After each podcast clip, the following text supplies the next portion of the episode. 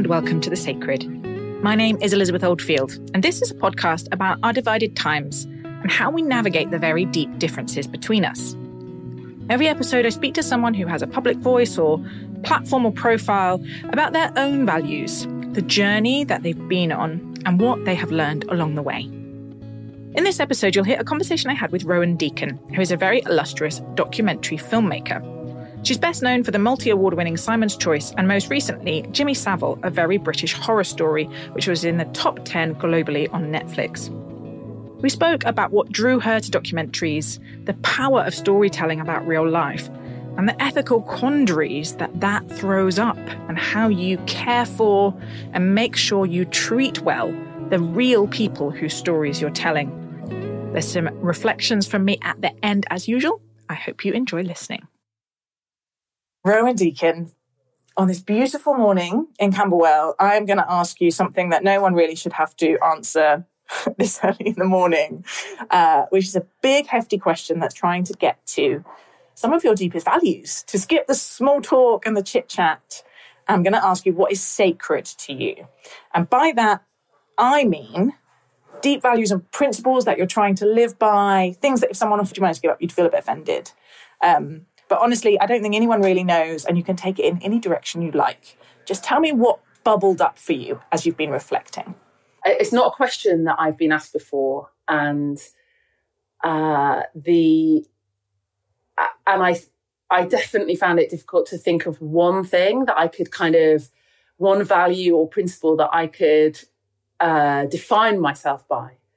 Um, so, but where so where I got to was I, well, I sort of started with friendship, but but but as something that's sacred to me. But I don't mean just friendship in the um, sense of long friendships, you know, uh, or, or, or, family friendships, which are obviously important, but also a kind of the friendships that you build in through through work, through the creative process, and those random friendships, those connections. I think, it, and, and then I got to connection and I realized that it was probably connection that was sacred to me. And the idea of bonding with people over things that you don't expect or ideas or um, jokes or um, missions or purposes and it could and it's even little things like the way that you might talk to somebody you know on the bus I think those things are really sacred to me. So other people, then I got, is it other people? are other people sacred to me? so I, I haven't gotten, and then I, I was thinking, no, it's probably connection. Some form of connection to other people is something that is um, incredibly important and meaningful, and without which I would, and I don't mean just being friends, I mean connecting. Do, do you know what I mean? Not small talk.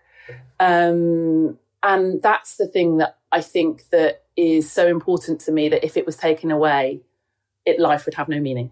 Yeah. I want you to just paint me a little word picture of young Rowan. What was her world?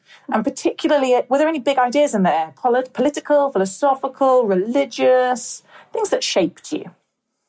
Yeah. So my uh, my parents were both um, sort of quite radical socialists. Um, they had been part of the political student movement in 68.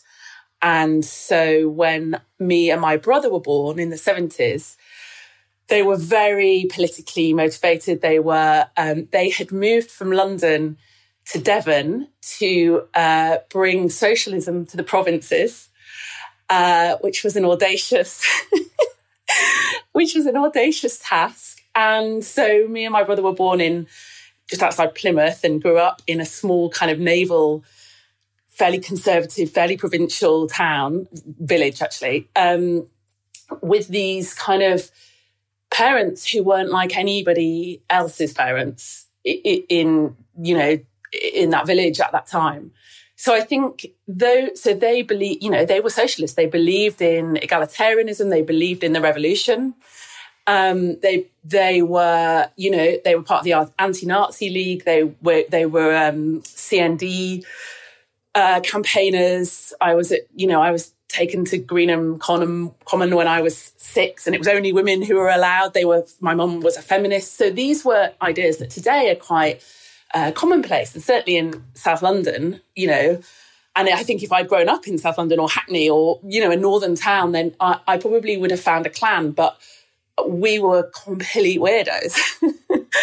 and so, um, and I think I was aware of that, but I didn't ever, rem- I don't recall it as a negative thing. I don't ever recall it because they weren't ostracized. Um, I think they were fairly kind of, they were, they're friendly people and, and they weren't radical in the sense that they were kind of crazy. I mean, they were academics, so they had very thoughtful about their political beliefs and they were, um, you know, not uh, but it was always made clear to me that the, the, the belief system of people that I was surrounded by who were mostly you know Tory at that time mostly C of E I went to a, a Christian school um, mo- you know this was the 80s in a, uh, there were a lot of people who were making a lot of money um, through business. So so so all of those ideas um, and principles were different to the ones that my mum and dad believed in. And so I was, I suppose I was aware of that. I, I, I haven't quite worked out what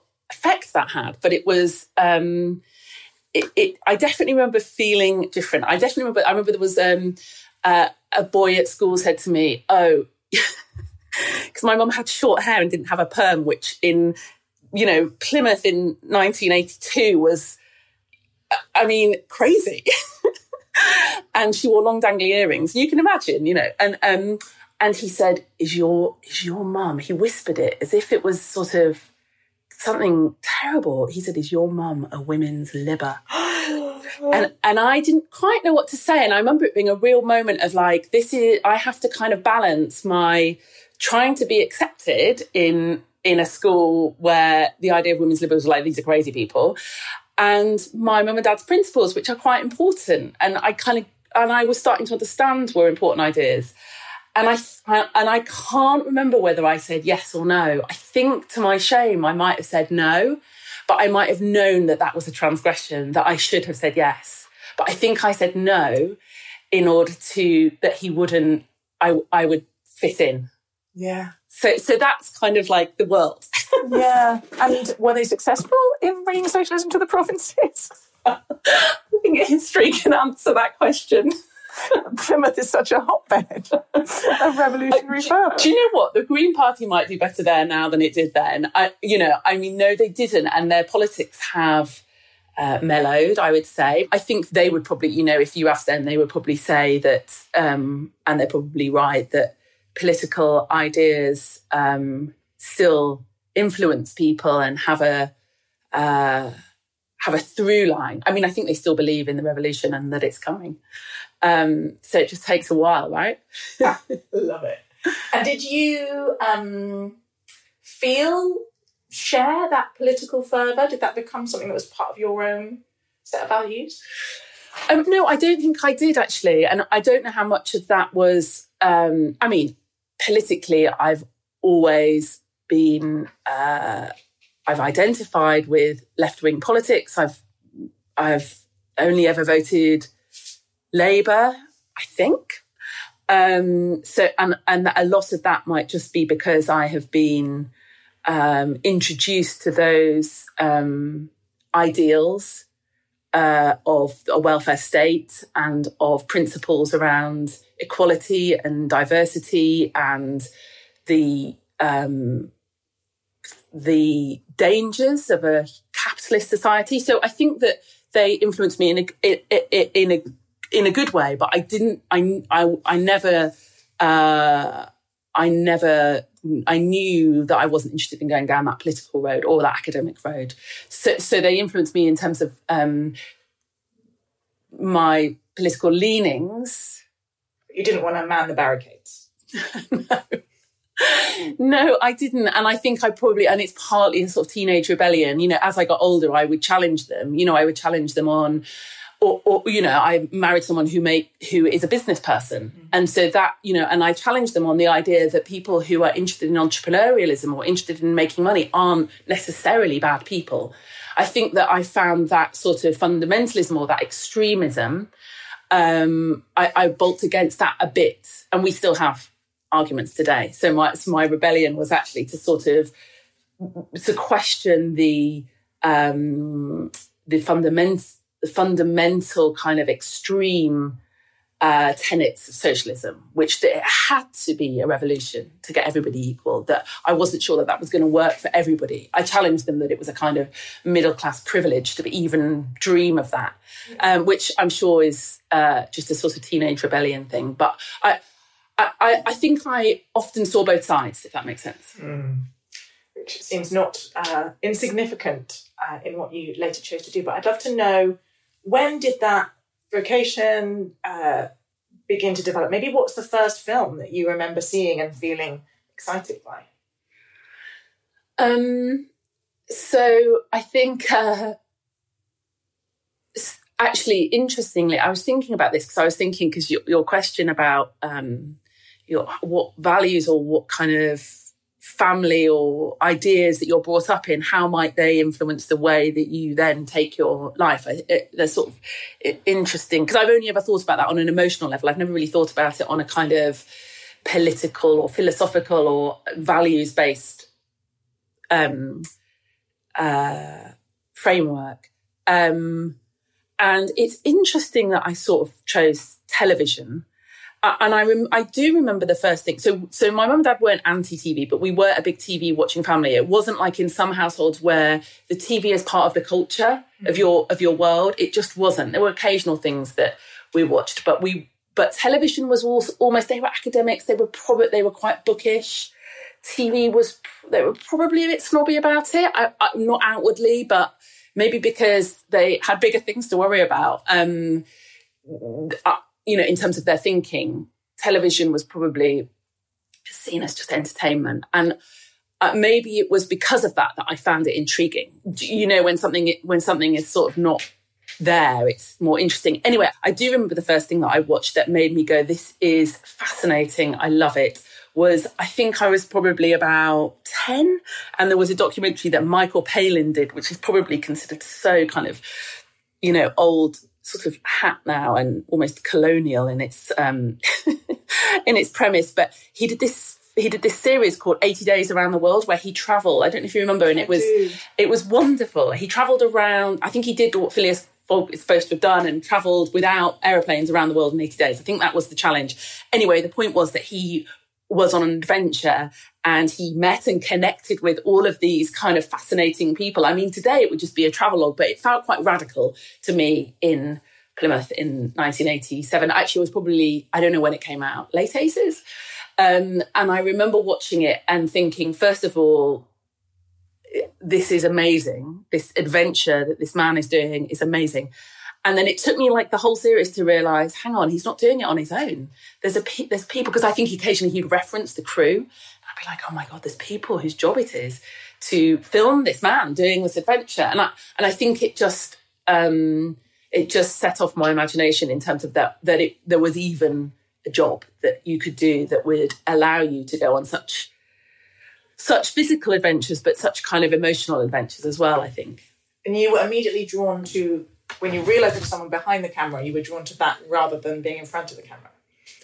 Yeah, I think so. I think uh, I think I I'm definitely not a performer or a, um, I'm a I'm a show off through my ideas rather than myself. I'm not very good at I'm not very good at that role at all. In fact, I'm terrible in front of the camera. So yeah, I think it was obvious. I would always be right. I would never be in the place. I'd always be writing the plays at school.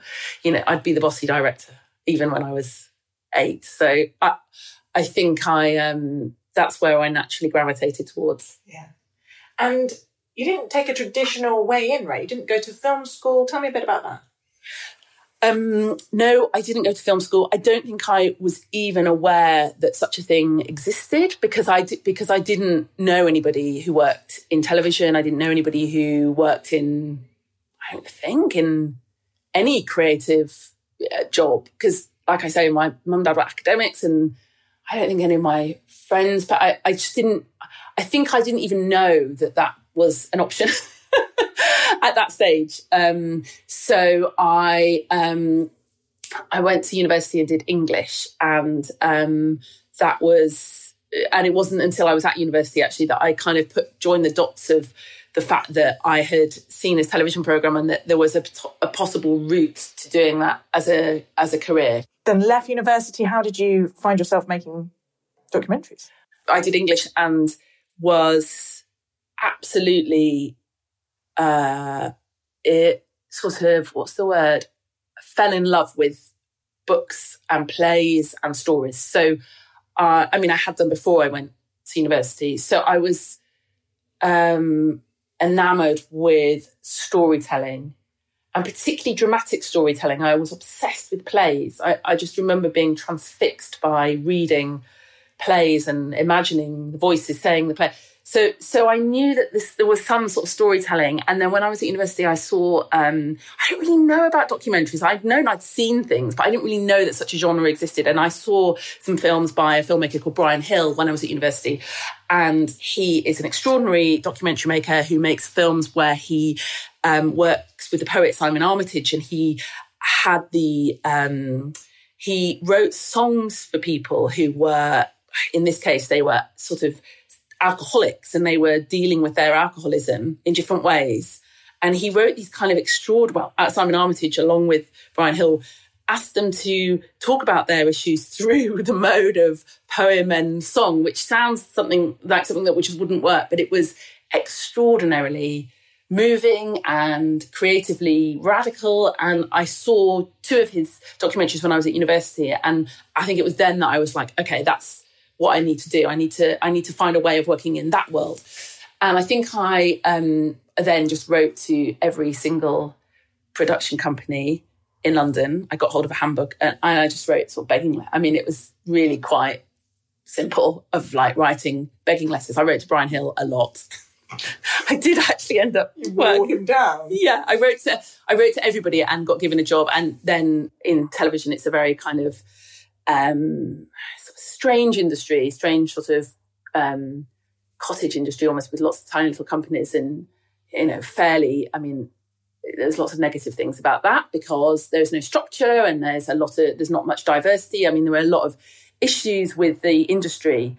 But one of the things that's quite exciting and positive is that you can um, sort of find your way, well, if you can find your way in, which I accept, is, is the challenge, then you can um, move around quite quickly. There's no, you know, you don't have to train to be at the bar or do seven years of architecture school. You know, it's it's it it can be meritocratic, but I say that within the boundaries of all of its issues with diversity. I wanted to ask you what feels like a very stupid question, because I feel very naive about documentaries in general. It's it, honestly almost a brand new genre for me. I thought I must have watched some, but I realized as I was preparing for this that I am I have not been drawn to documentaries at all for reasons I cannot fully understand. I have now watched some of yours, and that it has been quite transformative actually. But what is a documentary? You know, what what is how would you describe the genre? What is it trying to do? Um yeah, that's a good question. I, I think that um, I don't think documentaries are that far away from uh, drama and books and novels and plays in their purpose.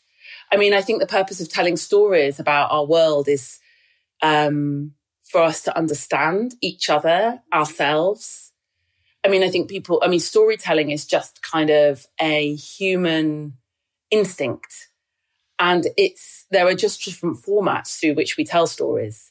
So some people write novels, some people write plays, some people write screenplays and make featured films in the sort of traditional sense. But they, and, and documentaries are just another way of telling stories. I, I don't, I don't think it's any more complicated than that. It's just that, um, you're working with a story that has really happened or is really happening. That's that's the only difference. But I think that dramatists would probably argue that their that the that the roots of their ideas for dramatic storytelling come from experiences, their own or other people's, or sometimes from real stories. So I think that most stories are based in, uh, even when they're, you know, fictional, are have some basis in uh, the real world um, human experience, I'd say. So I think documentary is just another way of um, telling stories about the lives we live, the people we are, the uh, the world we live in, and the um, the challenges of being human. I, I, don't, I, don't, think it's any more. I don't think it's that different from drama, really. I mean, the, the techniques are different, but I, I, really don't see it as. I think there's a kind of old-fashioned idea about documentary that which which is that documentaries are a a piece that that documentaries are there to, to change things, that they're political, and that they're there to kind of raise awareness. Um, I I don't. I mean, I think that there are films that do that, but I also think that there are dramas that do that. So you know, you could, you know, there are great dramas that are very polemic, that are very political, that are very kind of campaign films. Um, and there are great documentaries which aren't campaign films, that aren't polemics. So I think that that's a misunderstanding of the form. I don't think that documentaries are just, I think there have been there was a phase probably in the sort of 70s and 80s, or maybe when documentaries weren't as popular as they are now, where they were seen as kind of pieces of journalism put to film. I think that's what I I think that's the baggage I was coming with. That they sit they sat closer to news than they did to stories. And I am generally a story oriented person and do news because good citizens should rather than out of joy. but I do stories out of joy, you know. So I felt like documentaries were for people who really liked picking up lots of facts to make them sound clever in the world and wasn't interested in that. so yes. I wanted to yes. listen to stories. And actually, your films have really changed my mind about that. Yeah, I think, no, but of course there are documentaries. There are, I suppose as well, if you're, yeah, there are documentaries. Like if you think about things like Dispatches or Panorama or, you know, there are documentaries which are extended news pieces or that are investigative, that those do exist. But I think they're just a subsection of a bigger genre which has a lot more uh, diversity than just those news. I mean, I've never made a, a news or an investigative documentary, and that would be a kind of, um, that would just be one section of this much more kind of diverse genre. I feel like some sort of documentary nerd. Uh, well, you are. That's the joy. I love a nerd. I love people who are passionate about their area, and then I get to learn all about it. Um, tell me, what is your philosophy of documentary? What What are the ingredients that, for you, make an amazing documentary? Oh God. Um.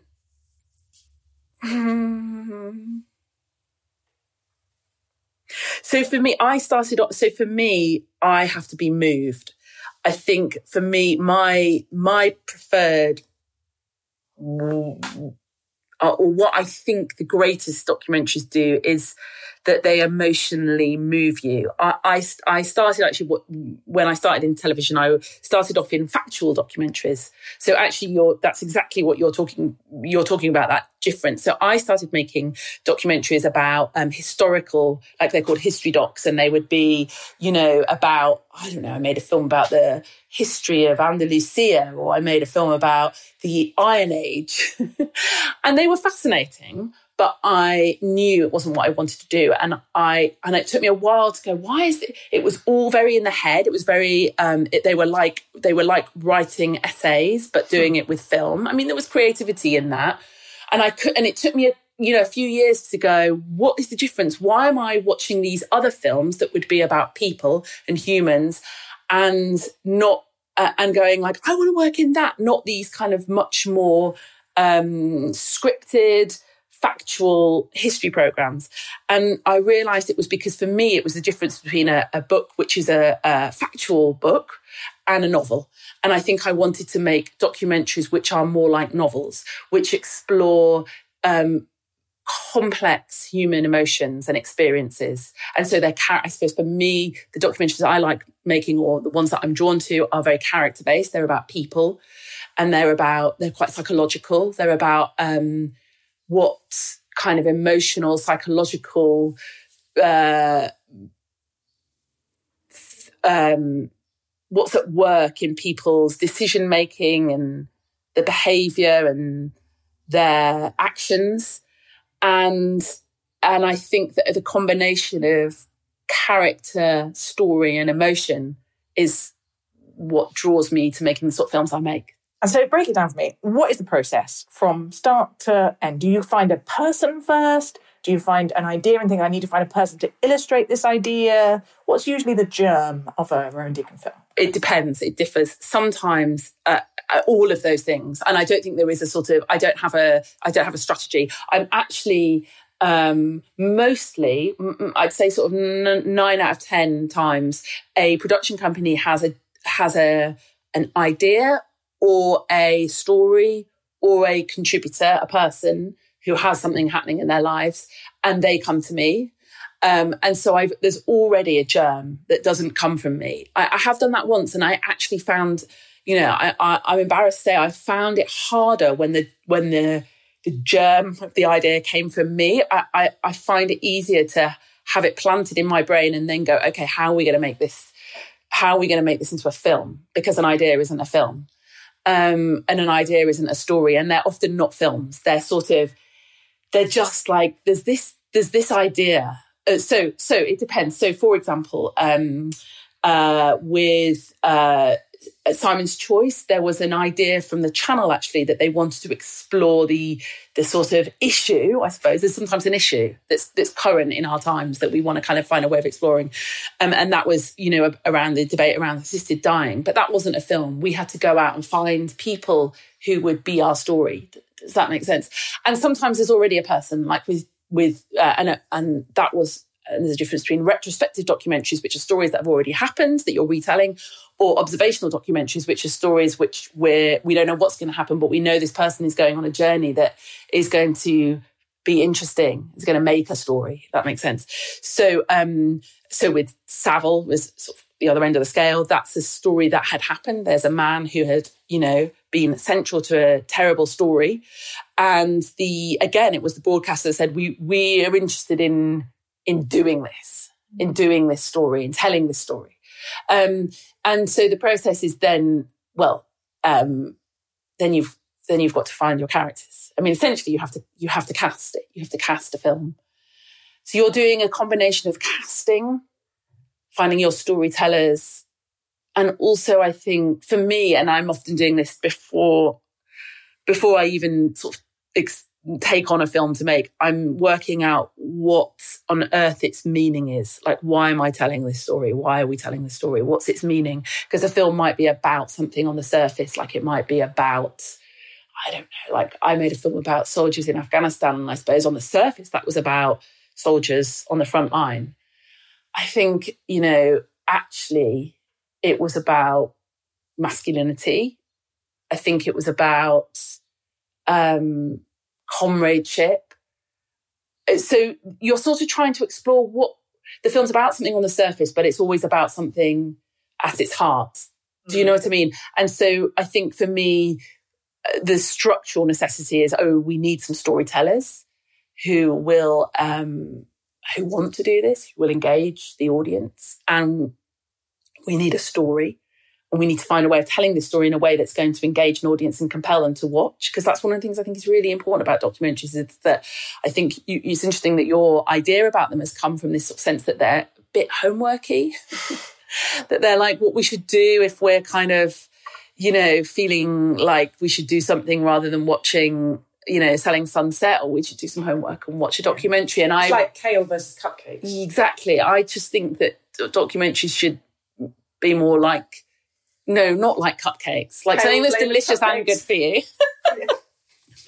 I do actually quite like it. Yeah, I, but anyway, you asked me about what the pr- process was. That's kind of, I guess, a bit of that process.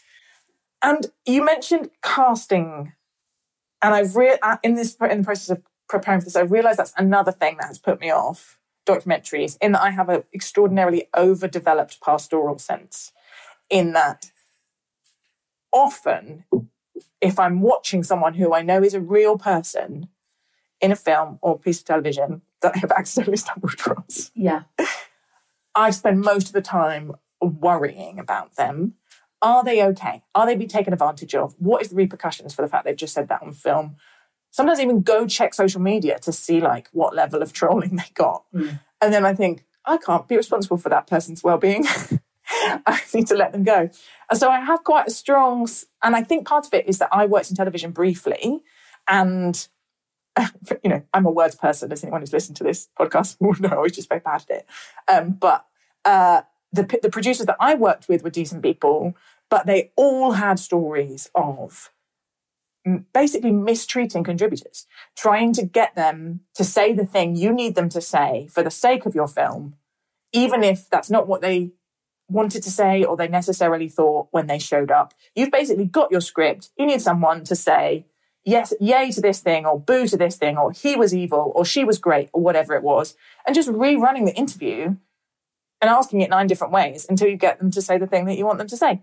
And I don't know whether it was a particularly bad moment in television or they had happened to have bad work experience, but my over, overriding impression was of a slightly ruthless culture around contributors. Now, I know that that is not your approach. How do you go about making sure that people whose stories you're telling are d- doing that ethically, I guess, in line with your values? Yeah, no, I think that's really, gosh, that's so interesting to hear. I do, I do, I think that that is, um, I mean, that's basically just bad documentary making.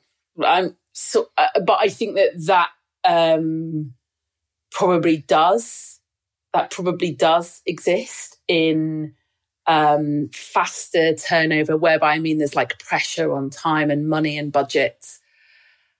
I always think that when you watch films that have been, or, and I wouldn't even describe them as films. I mean, I suppose that would be for programs that I think we sometimes call constructed reality now, where where you ask people to go and experience a thing that they wouldn't ordinarily experience. So you're producing a situation for them, normally to kind of create conflict. There's there was a kind of fashion for those sorts of films in on television uh, for the last sort of twenty years, I suppose, or or you know the kind of Love Island or you know contestanty type of contributor um, I don't doubt that there is uh, a structure whereby people have a script where they have cast someone in their head and they just need the person to then match the script.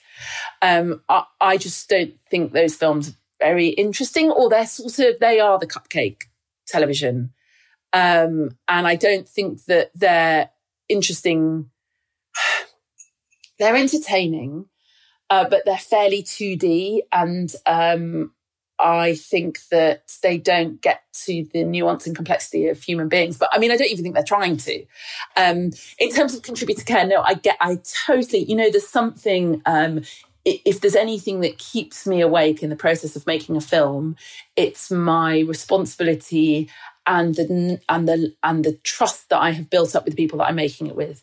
That there is, and I think it's really useful in documentary that there is no contract with those people, there is no payment with those people, that you are asking people to take part in a film, and you have to at the very beginning understand completely why they're doing that. You have to sort of find, um, you have to understand that they're not doing that to please you. They're not doing it because they want to be famous. You need to understand that there's a reason.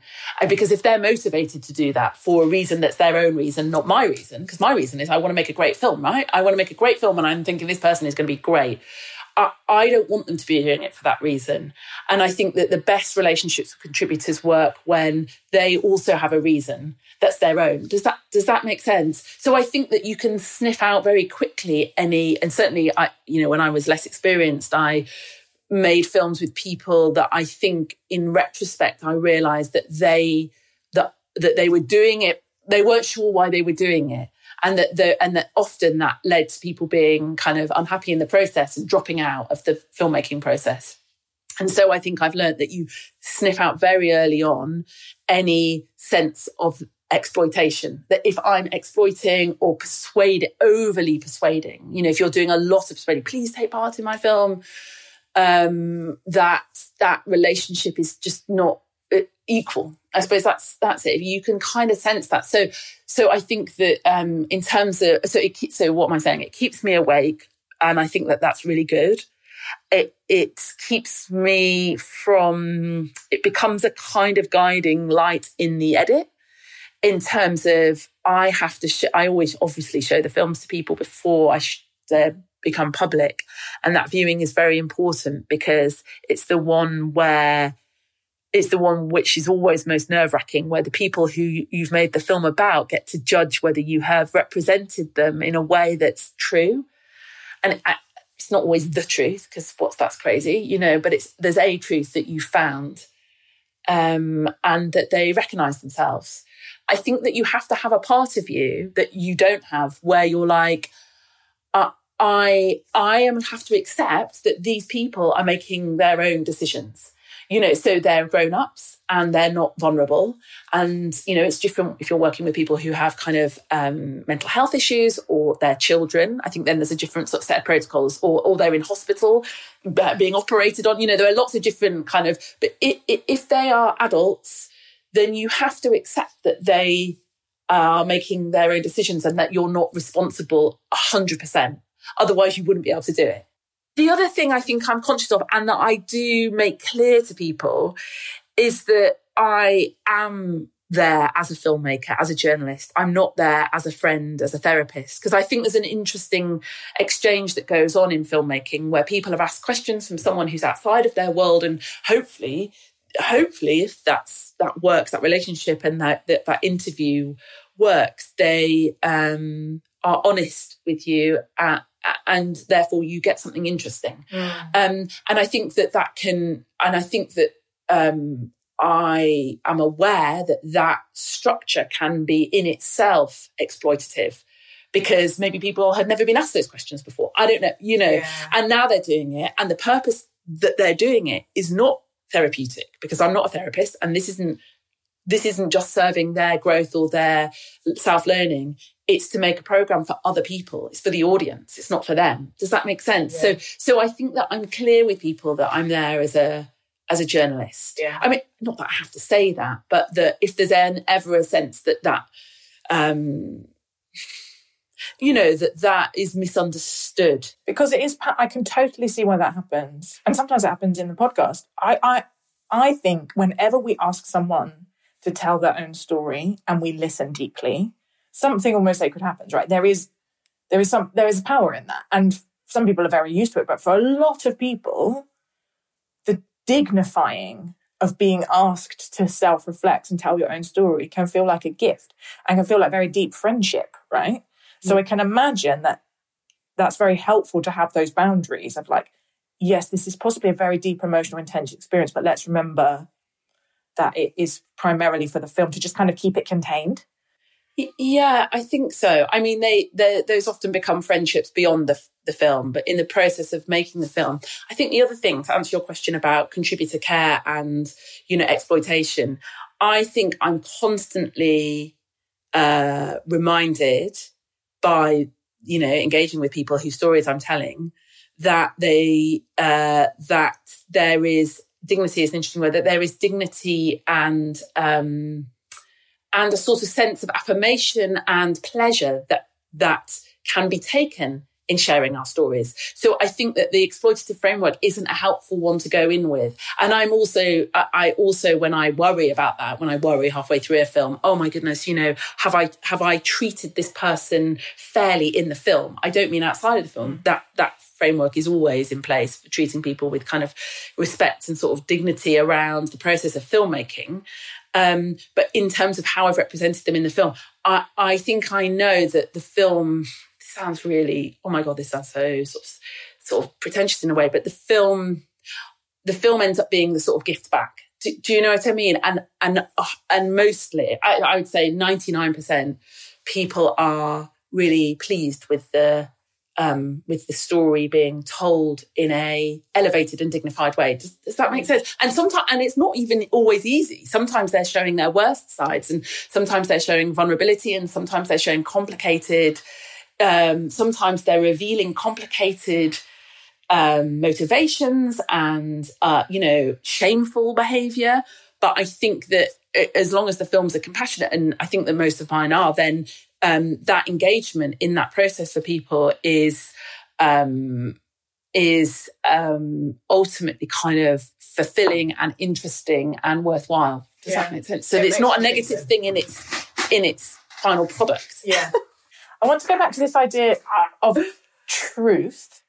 And you said something fascinating to me in a previous conversation. You said you'd uh, early on in your career, you'd film someone who you didn't particularly like, and you found yourself in the edit almost with a temptation to show that to, to edit to show them as you saw them their worst side. And you said you can't do that in the edit because the film will fight you, which was just a line that has really stayed with me. Like that's there is there is a truth that if you are trying to impose a truth on the material that you've got, the film will fight you. And it it it felt like you almost felt that there was something almost mystical or um deeply philosophical about that process of putting your material together and how you represent people. Yeah. Can you unpack that a bit more? Yeah, yeah. What I mean by that is that you know you were talking earlier about how that you that you can um, you know, I, you could interview someone and then utterly misrepresent them. You you could. The edit is an incredibly kind of powerful tool where you can, uh, if it's convenient to your storytelling, you can make people uh, not you you you can misrepresent them basically by twi- moving their words around essentially or, or, or, sort of knocking off some of the nuances um, simplifying them. And uh, if I've ever been asked to do that, because sometimes, because the process of filmmaking isn't like uh, you have a lot of people that are involved in the film that come in and kind of view and say, oh, I, you know, I think this story would work better if so and so did this or if so and so said this.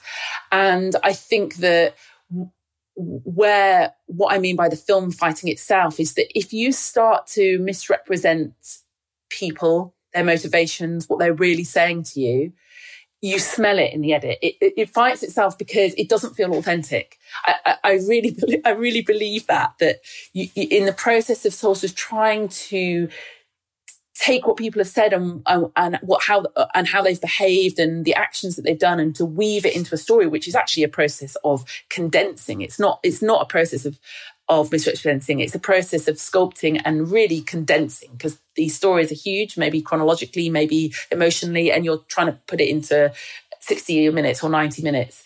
And in that process of condensement, you have to find something that is true to the hours of things that they've said. Otherwise, it doesn't feel real. And I've done it because I've been asked to sort of make someone a bit more like this and then it just it's a touch thing i suppose you're just um you you just you just feel that they're not um that they're not people anymore. They're voice pieces for a story rather than people. Does that make sense? Yeah. and i think that the engagement that we have with documentaries is often through the characters that are telling it and they have to feel that they're authentic to what they're saying rather than just um, voice pieces to a story that the director wants to tell. Yeah. So often you go in and think that someone's one thing and they turn out to be something else. And the job of the filmmaker is to then make sure that the film represents who they really are or what the story really is. Yeah. You mentioned that you don't make or particularly interested in campaign films, and it is clear why from all the things you said. But you have made a film called Simon's Choice um, about euthanasia, which I've been reading all the reviews, and it's funny how surprised people are that you didn't make a campaign film. you know, you can read the reviewers coming to the film hoping that you are going to affirm their position on this, realizing that you're not going to do that, and then feeling very moved and I think enriched by watching it. How much when you go into a film like that are you thinking, society needs to know more about this or needs to think through this issue? How much is I need to know more and think through this issue? And what's that kind of relationship as you navigate something as ethically knotty and painful as someone's decision to go to Dignitas to end their life? Um, yeah, I think with Simon's Choice, um,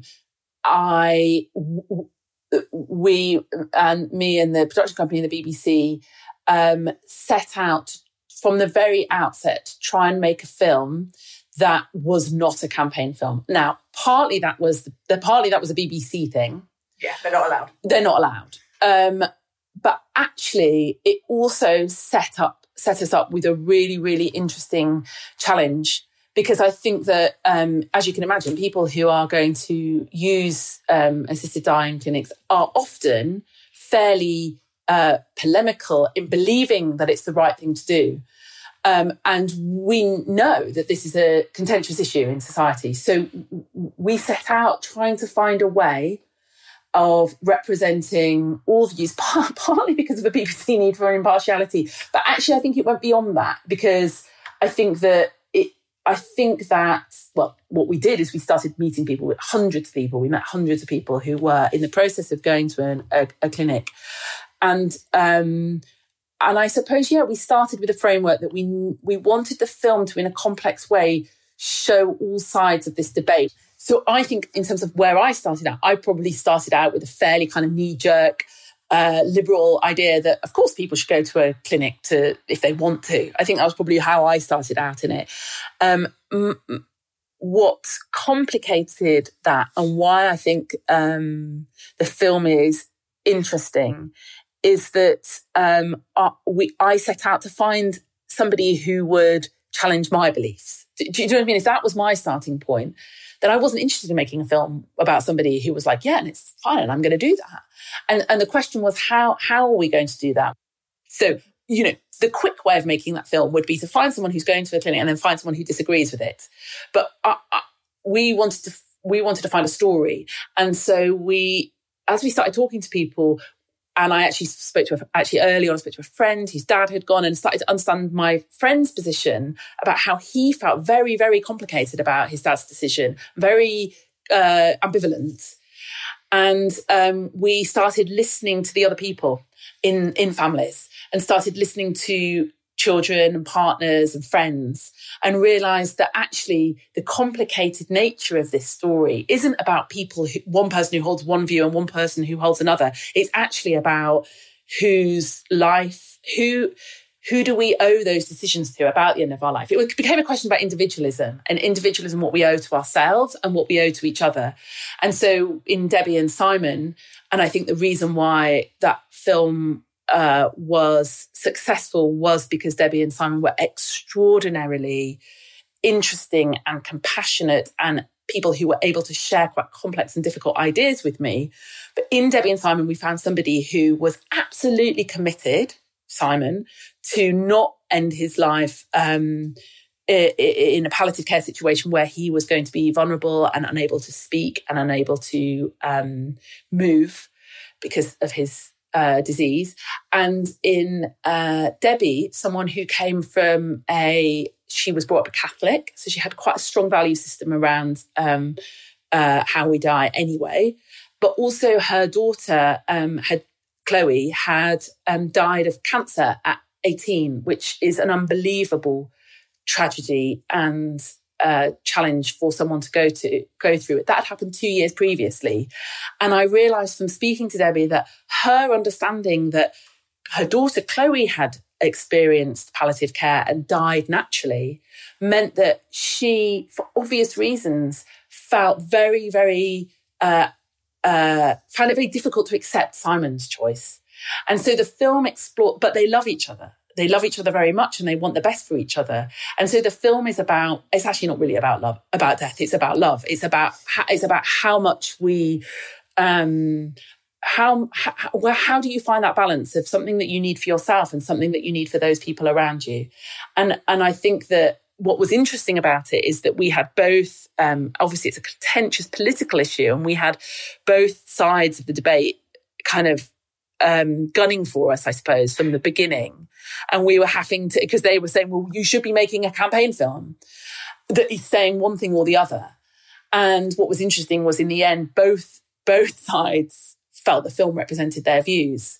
And, and that was the challenge in that was to say that, was to show that through people's lived experiences, these political hot potato issues are often they're not they're not black and white. They're often more complicated, and um, and we can really only understand the complexity of them and the and the greys through people who are living that.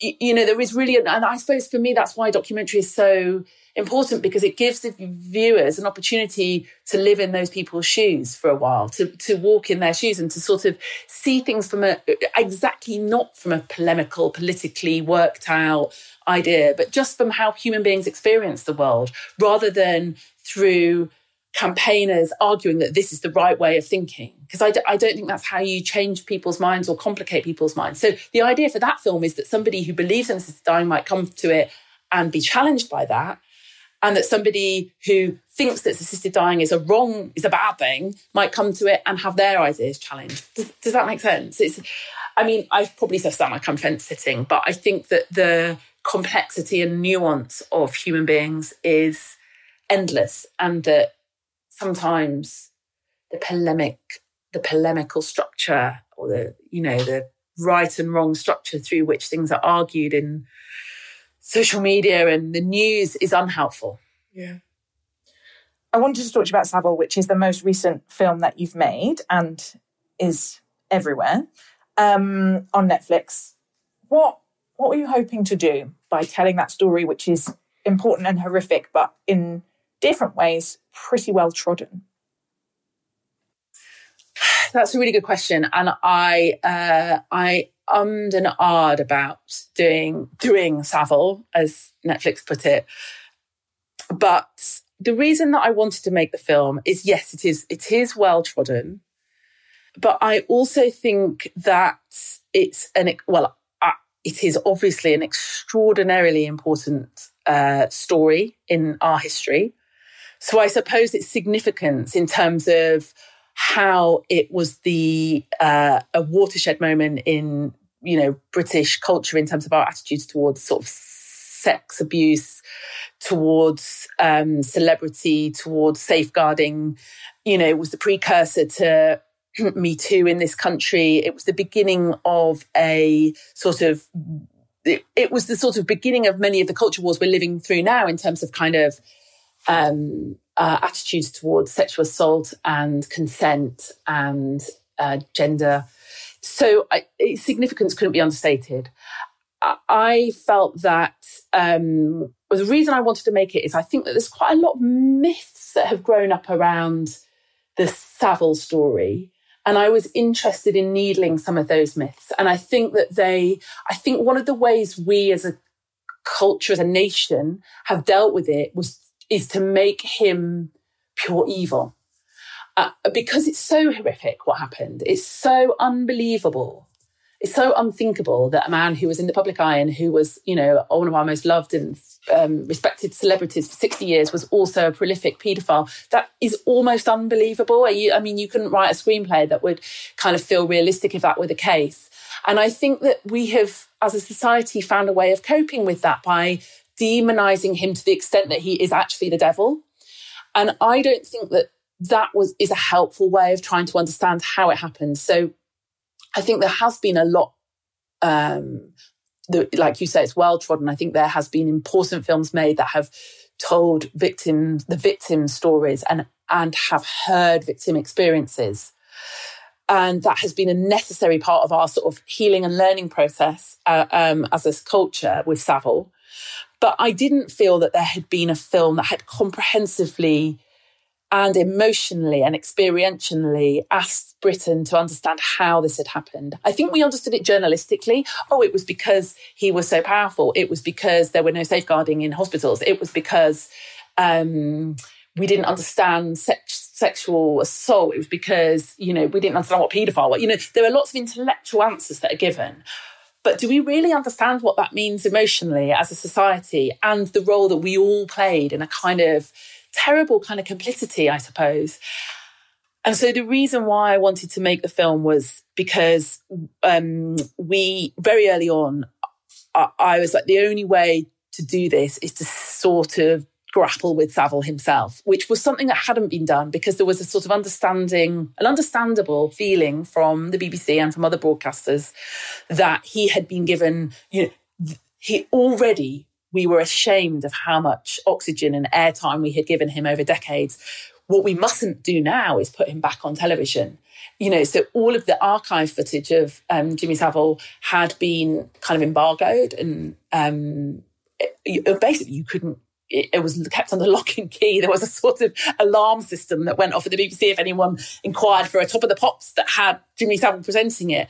I thought that in itself was interesting because I thought that was both understandable because, of course, we don't want to traumatize victims by putting Jimmy Savile on television all the time. And of but I also thought it was about shame. I also thought it was about the sense of shame that we have. And I thought that it was probably time 10 years on to explore that shame and to have a look at that footage. And it took a long time, took six months, but we persuaded the BBC and then other broadcasters that we would do it responsibly and that we would dig out this footage and look at who he had been and what the relationship had been with us as a society and us as individuals. And from that, we then started finding people who were in the footage, who, you know, people who had been friends with him or had been uh, performing alongside him or had, or who had uh, produced him. And we, uh, and I think in doing that, in finding this kind of archive footage was sort of evidence of something that had been perhaps forgotten um, about the kind of society that we were and the kind of conditions in which he operated that meant that he was able to operate. And I think that that's why the film was worth making because it isn't about what he did. It's not a victim testimony film, um, uh, although there is an incredibly important piece of testimony in there from one of his many, many victims. It's a film that asks, how did this happen? And how did this happen? And what role did we all play? um, and what role did our culture and our values and our society that's misogynistic, fame obsessed, um, ignores ignores what children say is um, uh, what role did we all play in in allowing this inadvertently uh, to happen? And and I think that's it was so it was more of a sort of myth busting. Mm exercise and also a challenge to myself to go, can we make, you know, I, I, I, most of my films, apart from the one that you mentioned where I filmed someone that I sort of found rather unlikable, most of my films about people that are admirable or I respect or admire in some way. And obviously, Jimmy Savile can't fall into that category. But I actually thought, well, let's take a look at him though. Mm. And I and and I thought that taking that, I mean, it sounds ridiculous to take a compassionate stance that's politically dangerous. It was a high wire act, I think, to make a film, and it was the film that gave me most nightmares. Um, oh my god, what am I doing? I'm making a film about a, you know, a, a prolific paedophile. Um, but actually, one of the things that I think was interesting in the process was I talked to. I was deeply aware that um, that the film wasn't a victim testimony film, and that that was perhaps problematic in itself, or not problematic because I knew that was the right way to do it for me. But I wanted to make sure that I was hearing from people who had been survivors of sexual abuse, either from Savile himself or others. And so I linked with lots of people um, through an organization actually that uh, help people who are making films kind of learn about other people's experiences.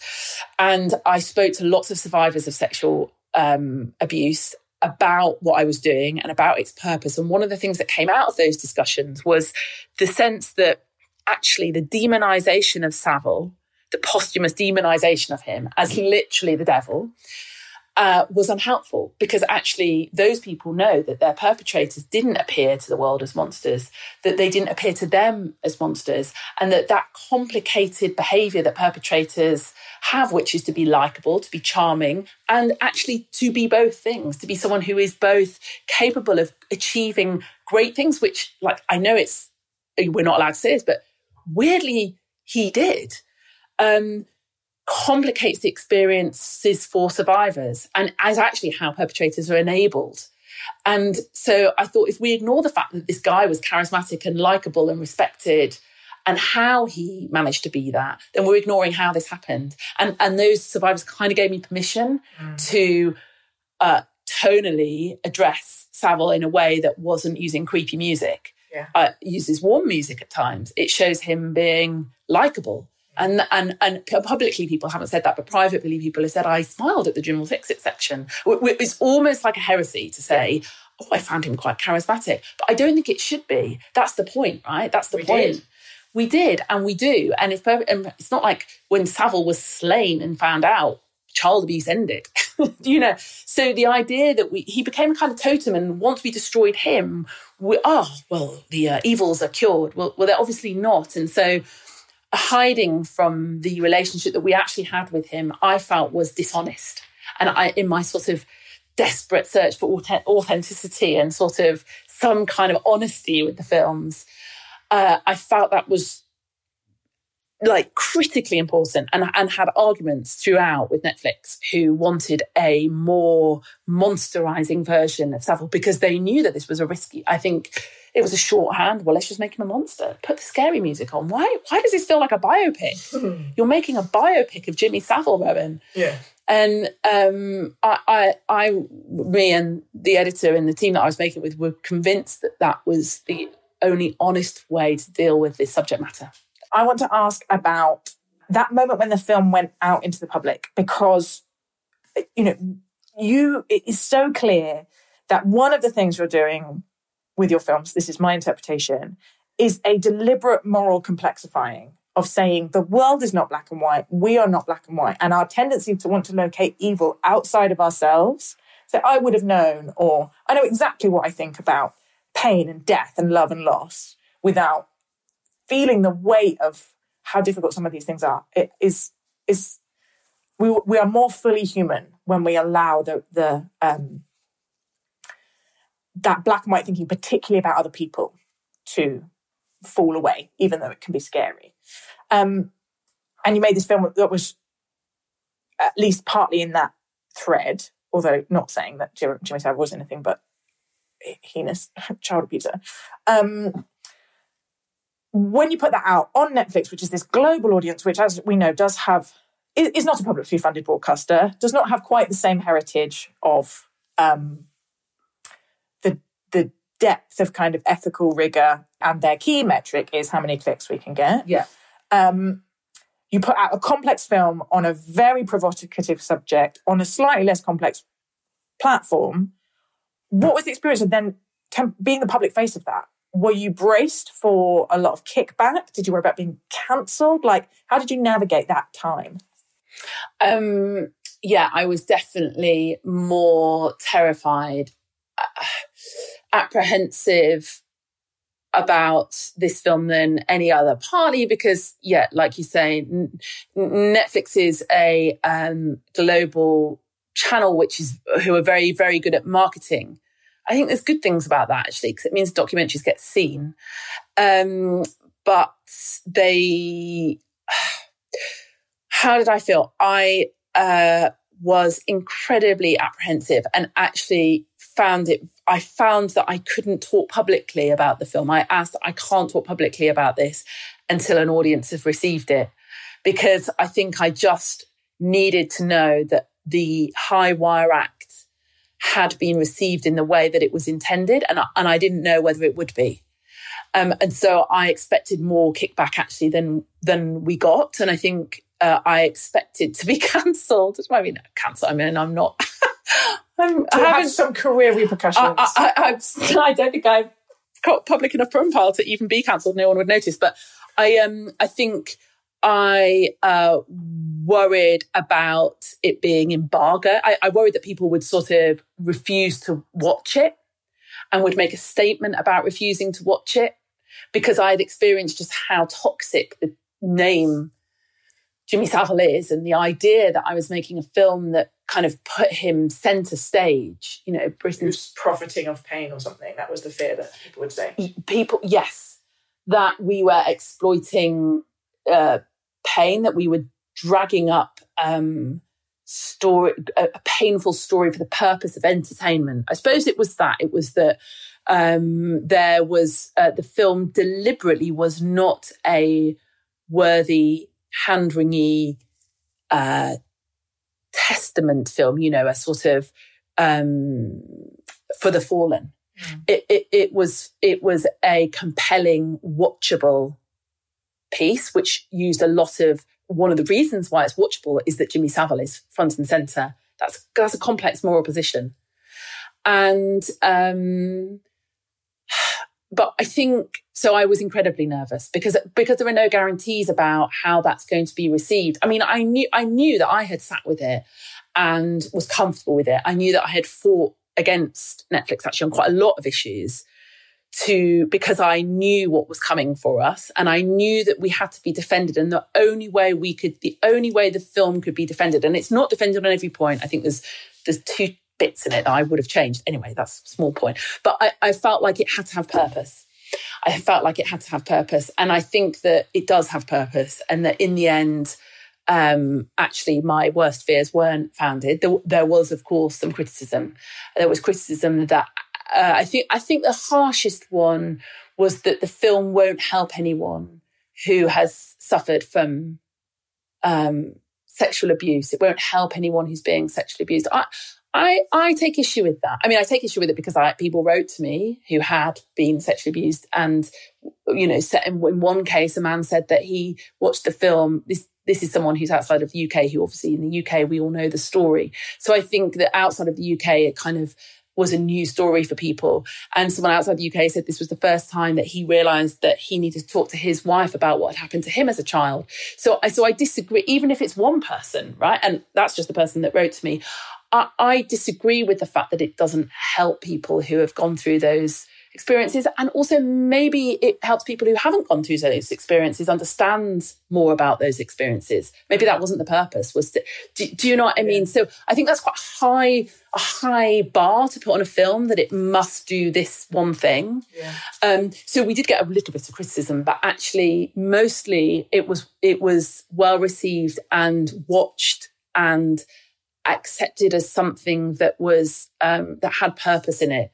But uh, the sorry, the, to answer your question, I uh, practically felt like I had to sort of go into hiding for a few days. I mean, not that anyone recognised me, but you know, I felt quite. Um, I felt like we had done, we had walked a moral tightrope, and that um, I just hoped that its intention was going to be received in the way that it was intended. Rowan, thank you so um, much for speaking to me on The Sacred.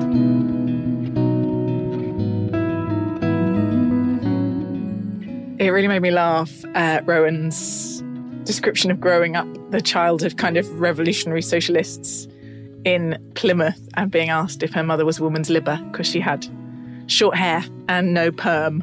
Um, I really remember the period where my mum and all the other mums at school had uh, had a perm I there's so much that will stay with me and from this conversation about what documentary is. And this episode's slightly different in that I'm not talking particularly to someone who sits on one side or another of the various different divides, but I'm really trying to dig into the role documentary in particular and storytelling in general play in how we see other people and how we understand the world and understand what it's like to walk in someone else's shoes. And I really do, I really have been awoken to this um, particular genre as something that doesn't feel like homework, as we talked about that. Um, that you know, Rowan wanting to make uh, documentaries that are more like cupcakes than kale, but not like cupcakes because they are actually also